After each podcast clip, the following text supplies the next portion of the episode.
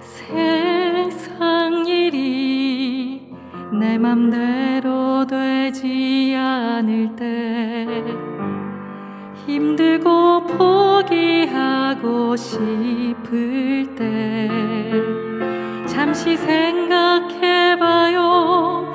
그동안 내가 어찌 살아왔는지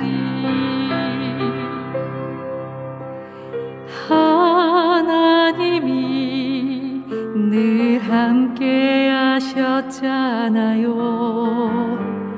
지금도 사랑하시잖아요. 걱정하지 말아요. 주님은 항상 당신 곁에 계시죠.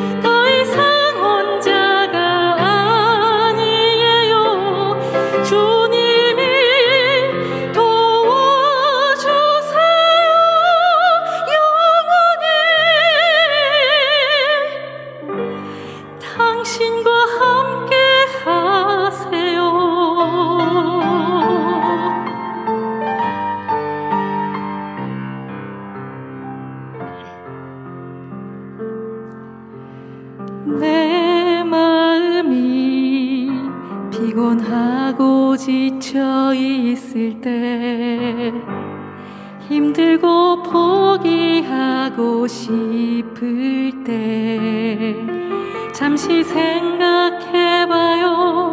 그동안 내가 어찌 살아왔는지 하나님이 늘 함께 하셨잖아요. 지금도 사랑하시잖아요. 걱정하지 말아요. 주님은 항상 당신 곁에 계시죠.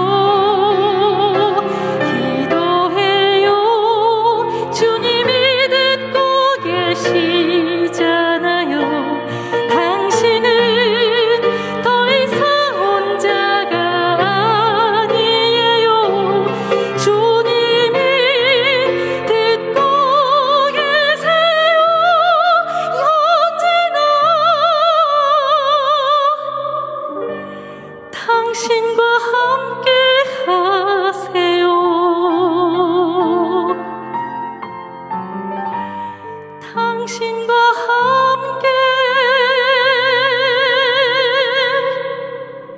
하세요.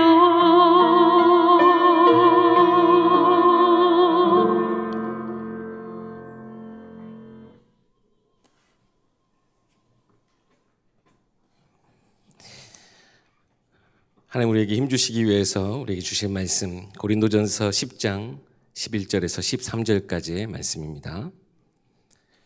신약 성경 고린도전서 십 장 십일 절에서 십삼 절까지의 말씀입니다. 봉독하겠습니다. 그들에게 일어난 이런 일은 본보기가 되고 또한 말세를 만난 우리를 깨우치기 위하여 기록되었느니라. 그런즉 손줄로 생각하는 자는 넘어질까 조심하라. 사람이 감당할 시험 밖에는 너희가 당한 것이 없나니 오직 하나님은 미쁘사 너희가 감당하지 못할 시험 당함을 허락하지 아니하시고 시험 당할 즈음에 또한 피할 길을 내사 너희로 능히 감당하게 하시느니라. 아멘. 좋으신 하나님이라는 제목으로 배장윤 목사님 말씀 전해주시겠습니다.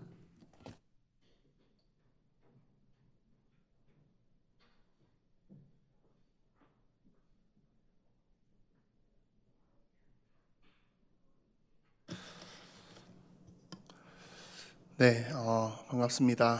우리 영상으로 또 함께 온라인으로 예배하신 우리 예일교회 모든 성도님들, 어, 또 유튜브로 교회 홈페이지에서 함께 보시는 분들, 또 줌으로 함께 예배하시는 모든 성도님들, 어, 귀한 예배 시간을 통하여서 하나님 주시는 풍성한 은혜가 임할 수 있기를 간절히 소망합니다. 어, 담임 목사님께서 이제 미국 갔다 오시고 그 자가격리 기간으로 계셔서 지금 어, 목사님도 줌으로 함께 예배하시더라고요. 어, 저희가 함께 하다 보니까 이제 이번 주 오늘 이번 주까지 목사님이 자가격리 기간이셔서 어, 제가 오늘 또 예배 말씀을 함께 섬깁니다. 어, 한 가지 기도의 부탁을 조금 드리고 싶은 건 어, 우리 코로나 사태로 인하여서 사실 제일 많은 어려움에 있는 우리 선교사님들의 현장을 두고 우리 예일교회 모든 성도님들이 함께 꼭 기도해 주셨으면 합니다. 어, 목사님 이번에 다녀오신 미국 서부 지역도 마찬가지고요. 사실 어, 해외 지역은 뭐 우리는 한국 국내도 지금 조금 이렇게 많다 하고 있지만 사실 어, 한국을 제외한 다른 나라들은 우리 기준으로 상상도 할 수 없을 만큼의 어, 그런 상황이 지금 펼쳐져 있기도 합니다. 미국의 경우만 해도 어, 지금까지 약 육 개월여 동안 한국에 발생한 전체 확진자 숫자보다 많은 숫자가 하루에 발생하고 있는 상황이기도 하죠. 어, 그런 상황 속에서 우리 또 전국에 전 세계에 계신 우리 모든 선교사님들의 현장들이 어, 또 사역들이 교회들이 많은 어려움과 위기 속에 있기도 합니다. 어, 그 현장들을 위해서 함께 꼭 기도해 주시는 그런 우리 예일교회 모든 성도님들 꼭 되시기를 소망합니다. 어, 이 코로나 사태가 계속 되고 있는 것 같습니다. 또 조금씩 어, 잦아드는가 싶다가도 다시 확산되어지기도 하고 어, 그런 어려움 가운데 계속 있는데요. 뭐 전 세계적으로 코로나 팬데믹이라고 이야기하는 어, 그런 전 세계적인 사태들이 벌, 펼쳐지는 와중에 또 보면 우리나라는 최근에는 뭐 이런저런 사건들로 인해서 교회가 특히 그 공격의 중심에 지금 서 있는 것 같아요. 교회가 공격받는 시대가 돼버렸고 또 예배가 공공연한 그 논란의 논쟁의 대상이 되어지는 그런 상황들이 사실 펼쳐져 있습니다. 그러다 보니까 뭐 그런 이야기들도 많이 나오더라고요. 나 교회 다닌다라는 말을 이제는 당당하게 꺼내기가 굉장히 눈치 보인다라고 뭐 직장에서도 또 친구들과의 모임에서도 뭐 이야기하다가 이제는 어, 나 교회 다니는데 라는 이야기를 도저히 못 꺼내겠다라는 이야기들이 이렇게 많이 나오더라고요. 어, 어떻게 보면 참 예, 위기의 상황이죠. 근데 어, 단순히 그냥 코로나 사태가 위기다의 차원보다 영적으로 봤을 때 진짜 위험한 위기가 어, 우리에게 시작되지 않을까라는 생각들을 하게 됩니다. 어, 지금도 위험한데 무엇이 진짜 위기입니까? 라고 했을 때 어, 우리 앞에 있는 이 코로나 사태로 인한 그런 현실적인 어려움들로 인해서 자칫 진짜 중요한 영적인 것들을 우리가 놓치게 되는 데 있어서 무뎌질까? 그게 우리에게 있어서는 진짜 위기가 아닐까라는 생각을 합니다. 어, 무조건 다 예배 나오십시오. 교회 와서 그래도 예배해야죠. 아니요. 그, 그런 이야기, 그런 차원의 이야기가 아니고요. 어, 국가와 사회의 안전을 위해서는 또 교회가 함께 협력도 하고 저희가 함께 이렇게 온라인으로 예배하는 것처럼 그렇게 하는 것, 예, 그건 당연한 이야기입니다. 그런데 그런 차원의 이야기가 아니라 어, 아무래도 온라인이다 보니까 또 여러 가지 상황과 우리 앞에 있는 현실들이 그런 모습들이다 보니까 예배하는데 하나님 앞에 나아가는 데 있어서 우리의 영적 감각들이 자칫 굉장히 무뎌질 수 있어요. 어, 예배를 한 주, 두 주 그냥 지나가는데 그게 아무렇지도 않게 예배의 놓쳐짐이 예배에 굉장히 엉성하게 예배되어지는 많은 부분들이 우리 삶 속에서 아무렇지도 않게 받아들여질 수 있어요. 어, 지난주 우리 나영화 목사님 말씀하시면서 마지막에 이부 예배 때 마무리하시면서 그런 이야기를 하셨죠. 우리 성도님들 옷 제대로 입으십시오. 굉장히 잔소리 같은 근데 어, 그 말씀에 제가 굉장히 많은 생각을 했던 게 어, 맞는 것 같아요.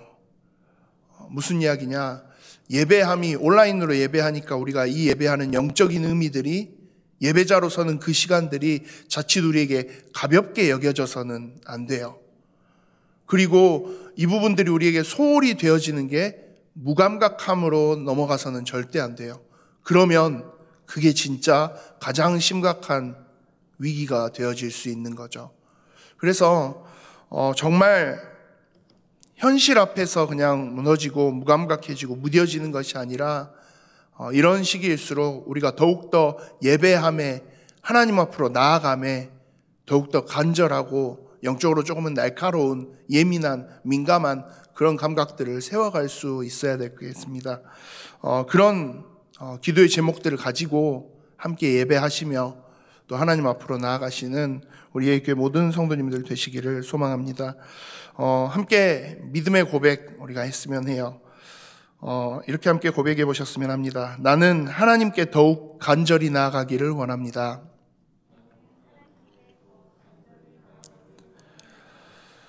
어, 한 이월 말부터죠. 이 코로나 사태가 이제 우리나라 본격적으로 시작되었던 게 어, 이월 말부터 급격한 확산세를 보이면서 뭐 저희 예일교회도 한번 그때는 예배가 이렇게 어, 온라인으로도 변경이 되면서 이렇게 좀 축소되기도 하고 그랬던 것 같아요.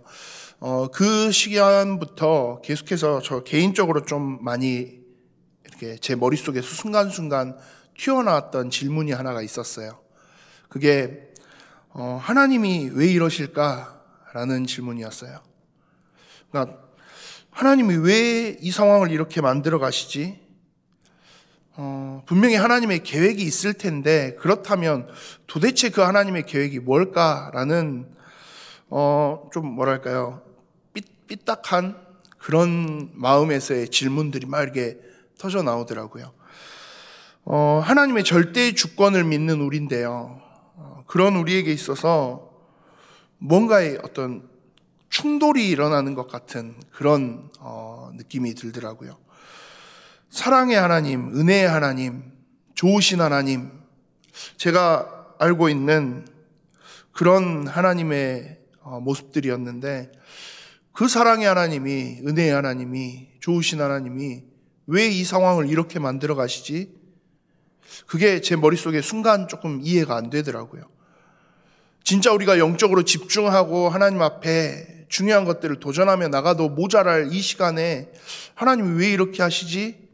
그게 조금 이해가 안 되더라고요. 어, 그런데 말씀 속에서 또 우리가 성경을 통해서 보니까 사실 이런 상황들이 굉장히 자주 있어 왔더라고요. 성경에서는 분명히 이야기해요. 사랑의 하나님이시고 은혜의 하나님이신 것도 맞지만 또 한편으로는 때로는 하나님은 굉장히 무서운 하나님이시기도 하다라는 거예요. 진노하시는 하나님, 심판하시는 하나님, 하나님의 속성 안에는 그 속성 또한도 분명히 있어요. 어, 성경을 통해서 분명히 보여지는 내용들이죠. 창세기 육 장에 보면 네피림 시대가 찾아왔을 때 노아의 홍수로 모든 세상을 다 심판하시는 그 하나님의 모습이 나옵니다. 창세기 십일 장에 바벨탑 사건이 일어났을 때 하나님께서 온 인류의 언어를 흩으시고 이 인류의 모든 종족들을 각 지면, 온 지면으로 다 흩어버리시는 그런 모습들도 하나님이 보여주세요. 근데 타락한 뭐 이 세상은 그렇다 치더라도 아브라함과의 언약을 시작으로 해서 하나님의 언약 백성으로 삼으신 이스라엘 백성도 보면 때로는 그 하나님의 심판과 진노하심 앞에 노출되어집니다. 때로는 이스라엘 백성이 노예의 자리에, 때로는 포로된 자리에, 뭐 나중에는 아예 나라를 잃고 속국된 채로 이천 년 넘게 유랑하게 되는 그런 모습들이 성경을 통해서 보여져요.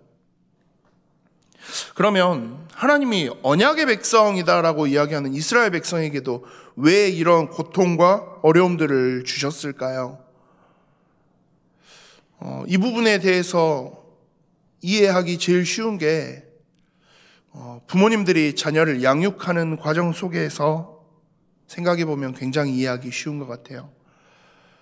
어, 너무나도 소중하고 사랑스러운 그런 우리의 자녀들이지만 어, 그 자녀들을 양육해 나가는 과정 자체는 항상 언제나 사랑스럽지만은 않은 것 같아요. 처음 아이가 태어났을 때는 그저 모든 게 예쁘고 사랑스럽고 너무 좋아요. 그냥 조금이라도 웃어주면 그것만으로도 너무 행복하고요. 울, 막 울고 보채면 그것만으로도 그래도 예쁘고요. 또 뭐 이렇게 기저귀 갈아주고 하는데 뭐 심지어 막 얼굴에 오줌 싸고 막 그러게, 예, 그것조차도 그래도 예쁘고 사랑스러울 만큼 좋은 시절이 있어요.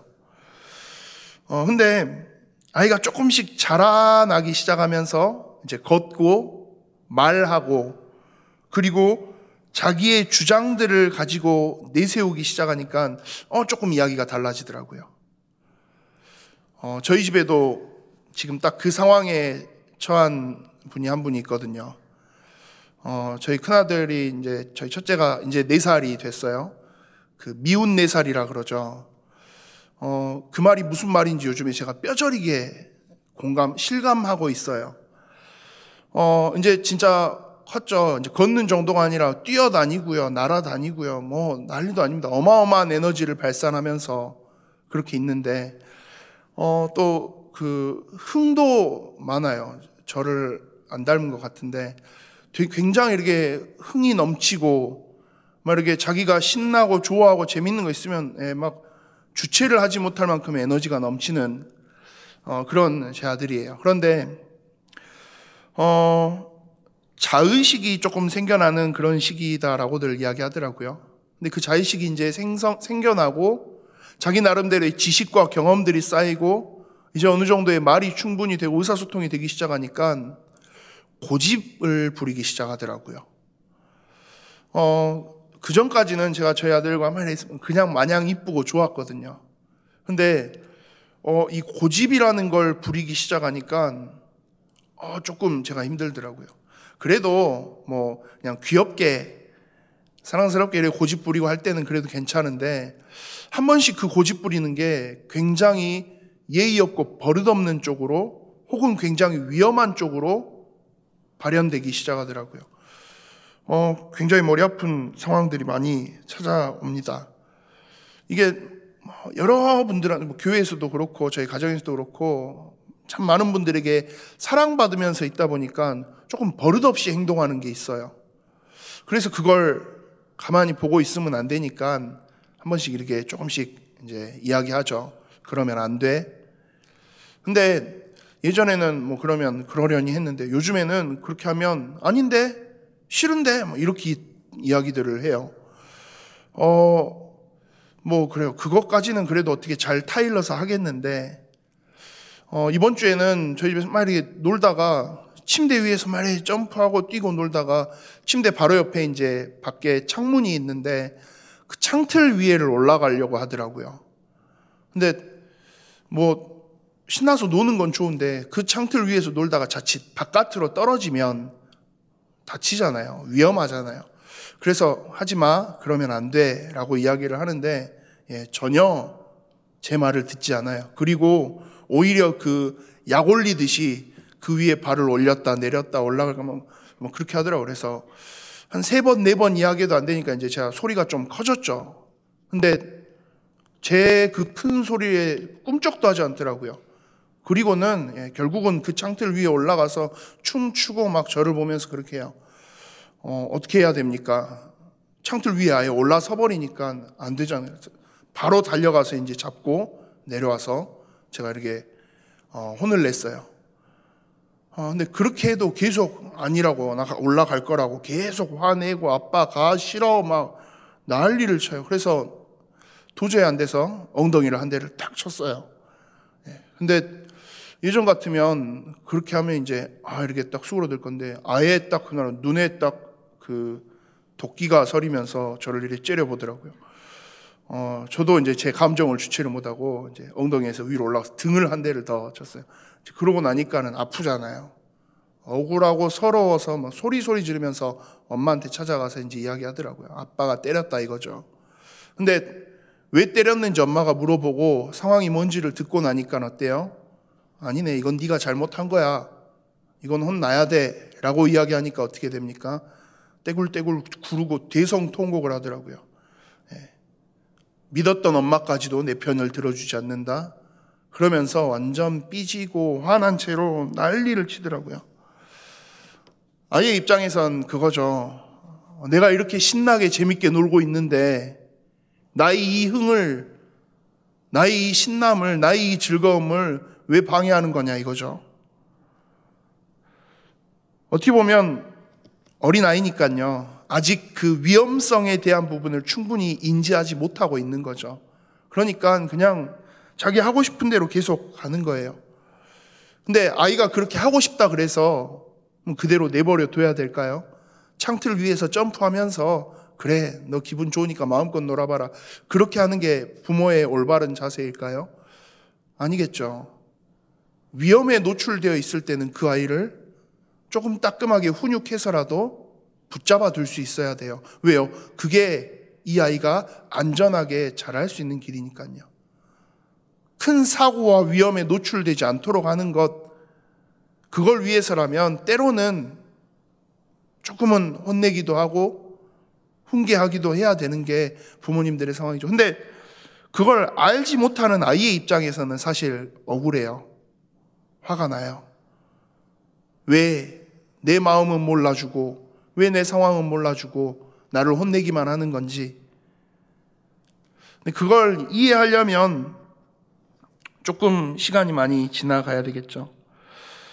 아이의 입장에서는 못하게 하고 혼내고 때로는 때리기까지 하는 이 부모가 정말 원망스럽고 우리 엄마 아빠는 날 사랑하지 않아 라고 여길 수도 있겠지만, 사실 진짜 그 이면엔 뭐가 있습니까? 진짜 이 아이를 사랑하기 때문에 그러는 거죠. 이 아이가 더 큰 위험에 노출되지 않도록 만들기 위해서, 이 아이가 조금 더 나은 길로, 올바른 길로 인생의 길을 걸어갈 수 있도록 만들기 위해서 부모의 입장에서는 그렇게 함께 하는 거죠. 하나님께서도 마찬가지죠. 왜 이스라엘 백성이 노예됐습니까? 하나님의 언약이 희미해졌기 때문이에요. 왜 이스라엘 백성이 포로가 되었습니까? 우상 숭배하는 그 자리에 이스라엘 백성들이 서기 시작했으니까요. 왜 속국되었습니까? 복음이 아닌 세상의 것에, 세상의 가치에 더 집중하기 시작했으니까요. 아니 언약 희미해지고 우상 좀 섬기고 세상 앞에 서는 거, 그것 좀 하는 거, 그게 뭐가 어떻다고 그러십니까? 아니죠. 언약이 희미하고 우상 숭배하며 세상의 것 앞에 서는 그 길의 끝은 어디로 가죠? 멸망의 길인데요. 언약의 백성인 이스라엘 백성일지라도 이 언약이 단절되고 끊어진 채로 세상의 흐름 속에서 세대가 거듭해 가면 그 세대는 하나님의 은혜와는, 언약과는 전혀 상관없는 세대가 돼버리는데요. 세상과 똑같이 멸망의 길로 그대로 가며 멸망할 수밖에 없는 그런 존재가 되어버리는데요. 언약의 백성을 그대로 두시는 게 맞을까요? 하나님 입장에서는 아닌 거죠. 막아야 되는 거예요. 차단해야 되는 거예요. 이 위험을 더 이상, 이 위험의 길로 가지 않도록 막아야 하는 거죠. 그래서 하나님이 진노와 심판의 모습으로 때로는 이스라엘 백성들을 혼내고 계시는 거죠.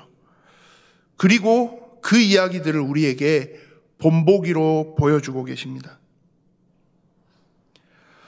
어, 오늘 본문인 고린도전서 십 장 육 절 보면 그렇게 되어 있어요. 이러한 일은 우리의 본보기가 되어 우리로 하여금 그들이 악을 즐겨한 것 같이 즐겨하는 자가 되지 않게 하려 함이니 본보기가 되도록 한다.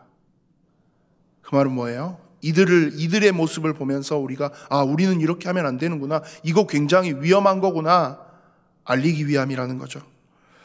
그래서 당장 우리의 상황과 현실만으로는 쉽게 이해되지 않을지 모르겠지만 분명한 사실 한 가지는 무섭게 혼내시고 우리 앞에 어려움과 위기를 주시는 그 하나님, 사실은 우리를 너무나도 사랑하시기 때문에 우리를 지키고 보호하기 위해 일하시는 하나님이시라는 사실입니다. 세상의 길은 결국 멸망의 길인데 그걸 모르고 우리가 계속 가다가는 세상과 똑같이 멸망의 자리에 설 걸 하나님은 아시니까요. 그래서 좋으신 하나님이 때로는 그 무서운 모습으로 우리를 가로막으시는 거죠.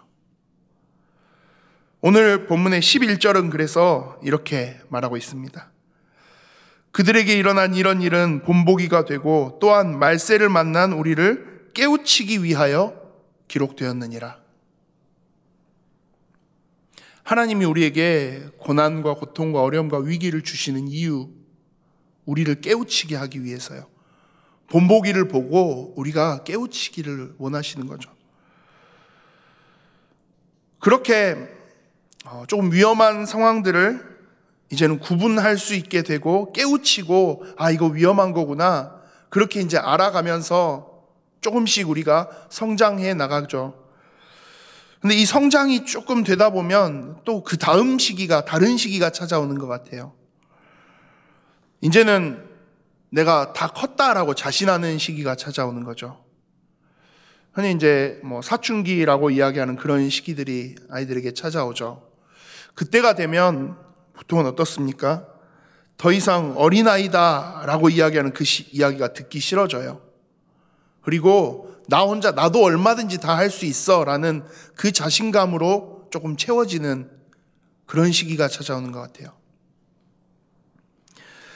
그리고 그 시기가 되면 부모가 이야기하는 양육의 모든 것들을 잔소리로, 간섭으로 받아들이기 시작해요. 제 어린 시절을 생각해 보면 그런 것 같더라고요. 저희 어머니 아버지가 저한테 굉장히 많은 잔소리들을, 굉장히 무시무시한 훈육들을 많이 하셨어요. 그때는 그게 너무 싫었었거든요. 우리 엄마 아빠는 왜 이렇게 엄하지? 우리 엄마 아빠는 왜 이렇게 무섭지? 근데 이제 조금 커서 제가 요즘에, 최근에 저희 아들을 보면서 제가 요즘에 그런 생각을 해요. 어, 왜 우리 엄마 아빠가 나에게 어렸을 때 그렇게 무지막지하게 하셨을까? 그렇게 무지막지하게 하지 않으면 제가 통제가 되지 않았던 아이였던 것 같아요. 지금은 제가 조금 많이 이렇게 성향이나 성품이 좋아진 것 같긴 한데 어렸을 때 저를 생각해보면 아니더라고요. 좀 제가 생각해도 좀 끔찍한, 예, 그런 전라도 말로의 부잡함을 가지고 있었던 그런 아이였으니까요. 어, 그러다 보면 어떻습니까? 계속해서 잔소리가 와요. 아니야, 너 아직 그러면 안 돼. 근데 이제는 그 소리가 듣기 싫거든요. 아, 내가 애도 아니고 나 다 컸는데 언제까지 나한테 이런 걸, 아 이제 내 맘대로 나도 다 할 수 있는데, 그런 교만함의 착각 속에 빠져들게 되는 거죠. 내 힘으로 이제 다 할 수 있으니까 세상 앞에도 난 당당히 나가서 얼마든지 다 이겨낼 수 있어 라는 그 착각 속에서 빠지는 거죠. 자, 자녀가 이렇게 반응할 때 부모는 그러면 그 자녀를 인정해주고, 그래 너 한번 그러면 자립해봐, 스스로 한번 독립해봐 라고 보내주는 게 맞을까요? 그걸 위해서는 조금은 냉정하게 내 자녀의 지금 성장의 수준을 점검하고 확인하는 게 필요하겠죠. 아무것도 준비되어 있지 않은 아이가 나 혼자 독립할래요, 그 아이를 그대로 내버려 두면요, 알아서 그러면 잘 살아남을 수 있을까요? 아니요. 삶의 규모도 기본적인 소양도 아무것도 준비되어 있지 않다면 그 아이는 혼자 나가는 건 너무나도 위험한 이야기예요. 세상의 흐름에 휩쓸리다 못해, 완전히 물들다 못해 그대로 그냥 폭 빠져서 망할 수밖에 없는 그런 인생이 돼버릴 텐데요. 그래서 부모님들의 입장에서는 이 아이의 지금 상황을 냉정하게 점검하며 이 아이가 조금 더 자라나고 올바르게 성장할 수 있도록, 비록 잔소리 같고 간섭 같을지라도 이 속에서 이 아이가 조금 더 온전히 자라날 수 있도록 그렇게 성장을 시켜나가는 과정이 필요해요. 학교라는 시스템이 어떻게 보면 그런 역할들을 하는 거니까요. 그 학교에서 뭘 합니까? 시험을 봐요. 공부하고 시험을 봐요. 너무 싫죠. 근데 그 시험이 왜 필요합니까? 이 아이의 성장의 과정을 확인하기 위한 거죠. 과연 스스로 혼자 설 수 있을 만큼, 홀로서게 할 수 있을 만큼 이 아이가 충분히 준비되어져 있는지 확인하는 거죠.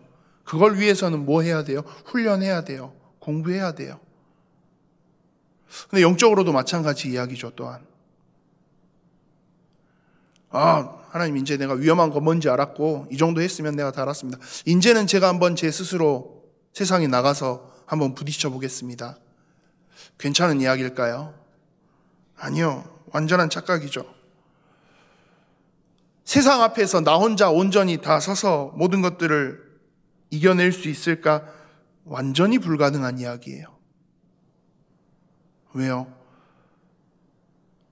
우리의 힘으로는 세상을, 사단을 절대 단 일 퍼센트도 싸워서 이길 수 없어요. 우리가 세상을 이기고 사단을 이길 수 있는 모든 키는 오직 우리의 언약의 중보자 되신 예수 그리스도로 인한 하나님 자녀의 신분과 권세 속에만 있으니까요. 그러면 우리는 사실 그래요. 홀로서기, 영적인 개념에서는 사실 홀로서기라는 말이 조금 다를 수 있어요.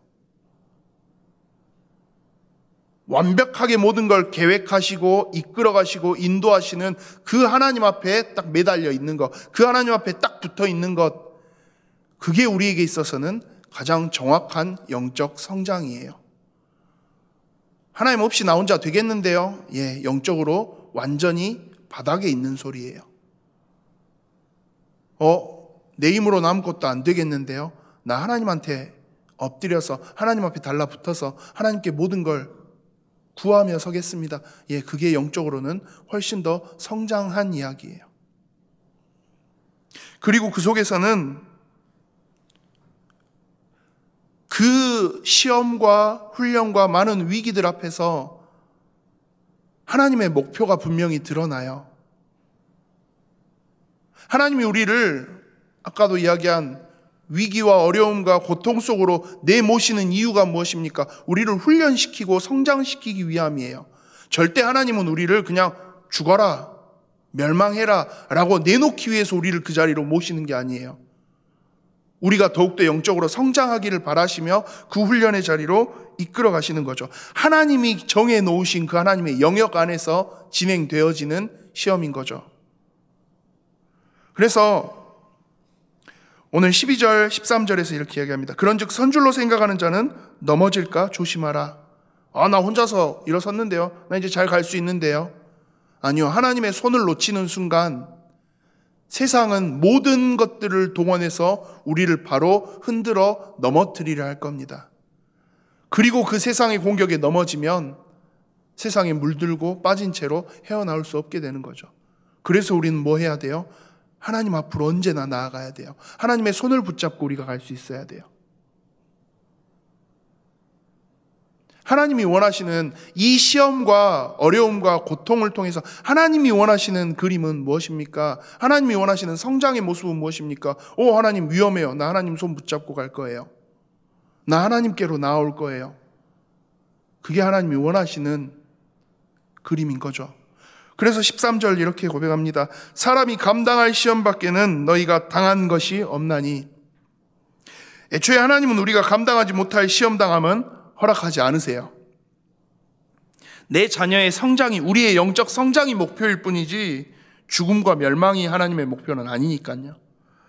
그러면서 오직 하나님은 미쁘사 너희가 감당하지 못할 시험당함을 허락하지 아니하시고 시험당할 즈음에 또한 피할 길을 내사 너희로 능히 감당하게 하시느니라. 시험과 훈련의 이 모든 과정이 결국은 다 하나님의 절대 주권 안에서, 하나님의 영역 안에서 움직인다는 거죠. 어, 근데 육신의 부모와 하나님의 그 양육의 방법에 있어서 여기서 조금 차이가 하나 발생하는 것 같아요. 그게 뭡니까? 육신의 부모는 결국 언젠가는 이 자녀가 스스로 자립하고 독립할 수 있도록 만드는 데 양육의 목표가 있어요. 왜요? 우리가 내 자녀와 평생 영원히 함께 할 수 없거든요. 언젠가는 내가 내 자녀보다 먼저 이 세상을 떠나야 되는 그 순간이 와요. 그런데 내 자녀가 오직 부모만 바라보면서 부모만 의지하면서 그렇게 계속 살아가 버리면 어느 순간 부모가 먼저 떠나는 그 시간표가 왔을 때 그 자녀는 아무것도 할 줄 모르는 무능한 존재가 돼요. 그러니까 우리 육신의 부모들의 양육은 그렇습니다. 일정 나이가 되고 나면 이제는 스스로 독립할 수 있도록 그 능력을 갖추고 그 실력을 갖추도록 너 혼자 홀로서기 할 수 있도록 만드는 데 목표를 둬요. 그런데 하나님은요? 아니요, 하나님은 그 개념이 아니에요. 왜요? 전능하시고 완전하신 하나님이 세상의 모든 걸 완벽하게 하나님의 통제와 주권 속에서 운행해 가시는 하나님이시거든요. 근데 그 하나님이 심지어 시간적인 개념에서 영원히 우리와 함께 하세요. 하나님이 언젠간 우리를 떠나시는 분이 아니에요. 하나님이 언젠가 우리를 떠나시는 분이라면 하나님도 우리에게 그렇게 이야기하실 거예요. 야, 너 혼자 스스로 한번 살아남아 봐. 너 혼자 설 수 있는 힘을 가져봐. 근데 아니요, 하나님은 영원히 우리와 함께 하시는데요. 하나님 입장에서 너 혼자 스스로 살아남아봐 라고 이야기하실 이유가 하나도 없는 거죠. 왜요? 우리는 불완전한데요. 우리의 힘으로 능력으로는 세상을 조금도 이길 수 없는데요. 그래서 하나님은 가장 완벽하고 완전한 보호와 인도를 위해서 우리에게 약속하시는 거예요. 내가 세상 끝날까지 너희와 함께 할 거야. 그러니까 너는 문제가 있으면, 위기가 있으면, 어려움이 있으면 그냥 나에게로 오기만 하면 돼. 내가 너와 함께하는 그 손 붙잡고 가기만 하면 돼. 하나님 그렇게 이야기하시는 거죠. 오늘 마사모님 특송해 주신 그 찬송의 찬양의 가사가 딱 그랬던 것 같아요. 하나님 우리와 함께 하시니까요. 그 사실을 우리가 기억하고 가면 돼요. 아, 힘든데요. 힘내시면 돼요.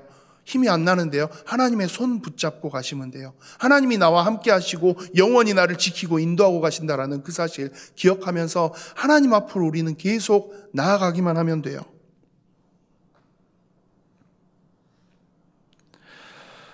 우리에게 있어서 하나님이 원하시는 영적인 목표, 결국은 그 하나예요.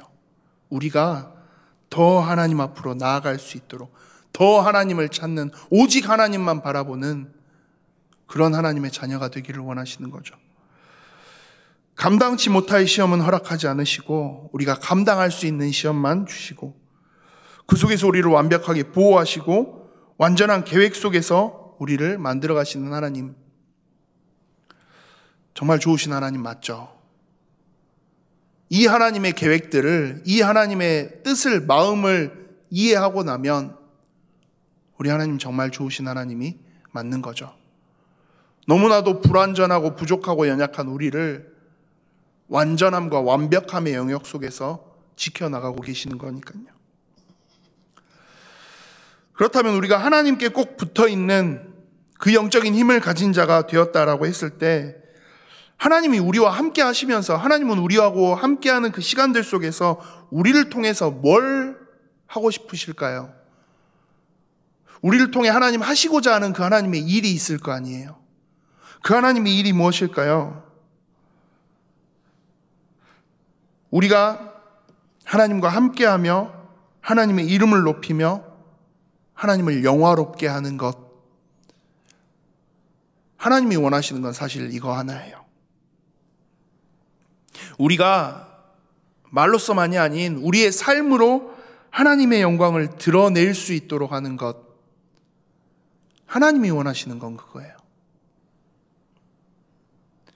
하나님과 함께함을 누리면서 문제가, 시험이, 어려움이, 갈등이, 위기가 우리 앞에 막 다가올 때 내 실력과 내 능력이 아니라 하나님께 나아가고 하나님이 원하시는 것을 묻고 하나님을 의지하고 하나님의 일하심을 확인하면서 아, 하나님 앞에 최고의 영광 돌려드릴 수 있는 사람, 하나님이 원하시는 건 그 모습이에요. 그래서 웨스트민스터 소요리 문답에서는 제일 첫 번째 문답을 다음과 같이 이야기합니다. 인간의 최고의 목적이 무엇입니까? 라는 질문을 해요. 그리고 거기에 대한 대답이에요. 인간의 최고의 목적은 하나님을 영화롭게 하는 것이며 그를 영원토록 즐거워하는 것이다. 하나님을 영화롭게 하는 것. 하나님이 우리에게 원하시는 우리 인생의 목적은 세상에서 말하는 성공과 번영과 출세가 아닙니다. 하나님이 원하시는 건 그저 우리의 모습 그대로 그 좋으신 하나님을 향해서 더 나아가며 하나님을 인정하고 하나님을 신뢰하고 하나님을 경외함으로써 하나님 앞에 꼭 붙어 있는 것. 하나님은 그걸 원하세요. 그걸 통해서 그 부족하고 연약한 우리를 통해서 그 전능하신 하나님의 역사하심이 능력이 현장에 보여지게 되면 하나님 최고의 영광 받으실 수 있거든요. 그걸로 하나님 최고의 영광 받으시거든요. 우리의 삶의 모든 영역을 통해서 좋으신 나의 하나님이 드러나고 증거되어질 수 있도록 하나님께 집중하는 것. 하나님이 원하시는 건 딱 그거 하나예요. 야, 이거 잘해야지, 똑바로 해야지, 대단한 거, 훌륭한 걸 해야지. 아니요, 하나님이 원하시는 건 그런 방향이 아니에요. 못하면 못하는 대로, 잘 안 되면 잘 안 되는 대로, 보잘것없는 작은 모습일지라도 우리의 모습 그대로 그냥 하나님을 향해서, 하나님을 위해서, 하나님과 함께 그렇게 그냥 살아가면 돼요. 에이, 이렇게 사는 게 무슨 의미가. 아니요, 우리의 그 작고 연약한 모습조차도 그대로 그냥 하나님 앞에 나아가서 그렇게 살아가면요, 그리고 하나님이 원하시는 것들을 물어가면서 하나님의 뜻이 무엇인지를 우리의 삶의 작은 영역에서 그냥 그렇게 살아가기만 해도요, 하나님이 원하시는 건 사실 그거예요.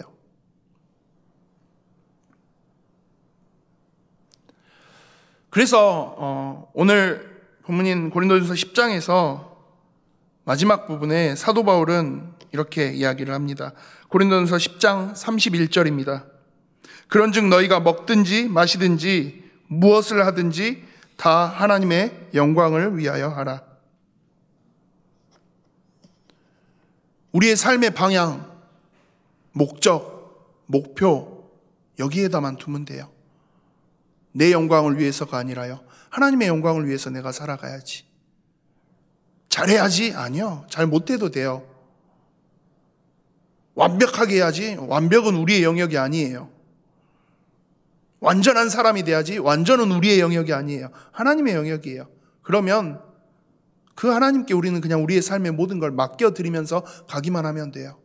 하나님, 나 하나님 영광, 하나님을 영화롭게 하며 그렇게 나아가길 원해요. 내가 먹고 마시고 살아가는 내 삶의 모든 영역이 그 하나님의 영광을 위해서 사용되게 해주세요. 그냥 그 고백하시면서 하나님 앞으로 나아가기만 하면 돼요. 말씀을 정리합니다. 우리 삶의 모든 영역을 좋으신 하나님의 영광을 위해서 우리가 살아간다면 그때 우리의 삶을 통해서 우리의 현장에 하나님의 영광이 드러나기 시작할 때, 그때 비로소 하나님이 주신 은혜의 복음이 힘있게 현장에 드러나기 시작할 거예요. 이천이십 년은 코로나라는 단어로 그냥 다 표현되는 것 같아요. 코로나가 모든 걸 집어삼켰어요. 아까 서론에도 말씀드린 것처럼 특히 지금 현재 한국은 교회가 굉장히 큰 공격의 대상이 된 상태예요. 그러다 보니까 아, 나 교회 다녀라는 말도 쉽게 꺼내기 부담스러운 상황. 상황이 여기까지 오다 보니까 어느 순간부터 우리의 머릿속에 자연스럽게 지워져 버린 단어가 하나가 나와요. 전도라는 단어예요. 아니, 이 시국에 전도를 어떻게 합니까? 지금 이 상황에, 지금 이런 판국에 전도요, 불가능한 이야기 아닙니까? 그렇게 보일 수도 있습니다.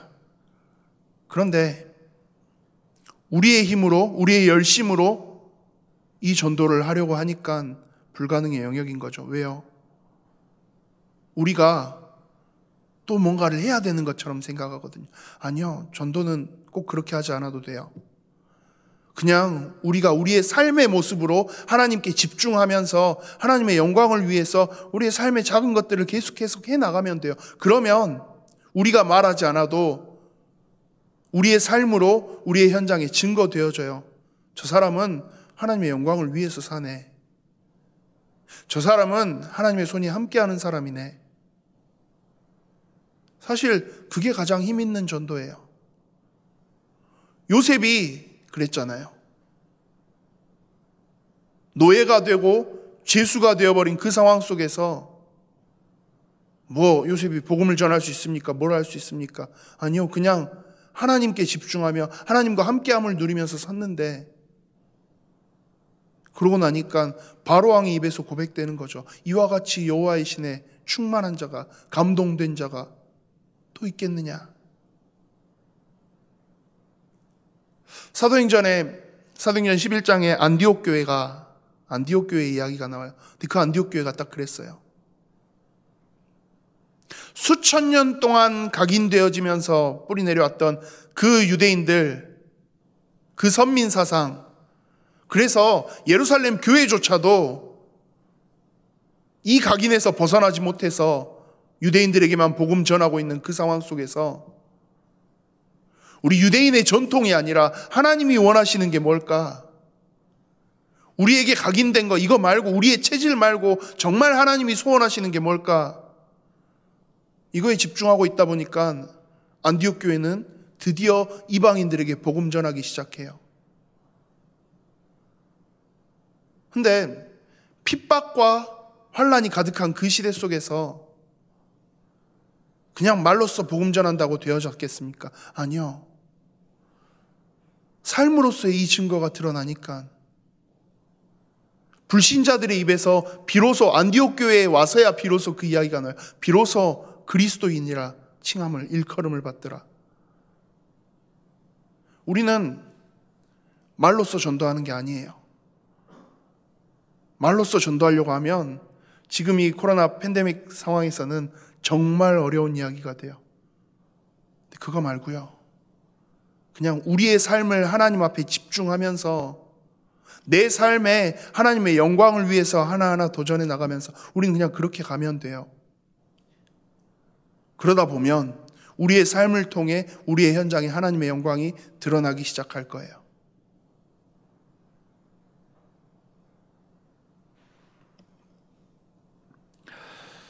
어, 함께 예배하는 우리 예일의 모든 성도님들, 우리가 처해 있는 지금의 상황 속에서 좋으신 하나님의 절대 주권이 있음을 고백하셨으면 합니다. 그리고 그냥 우리의 삶을, 나의 삶을 돌아봤으면 해요. 나는 지금 하나님 앞으로 나아가고 있는지, 나는 지금 하나님 앞에 나아가는 그 시간들을 위해서 얼마나 우선순위를 정하고 가고 있는지.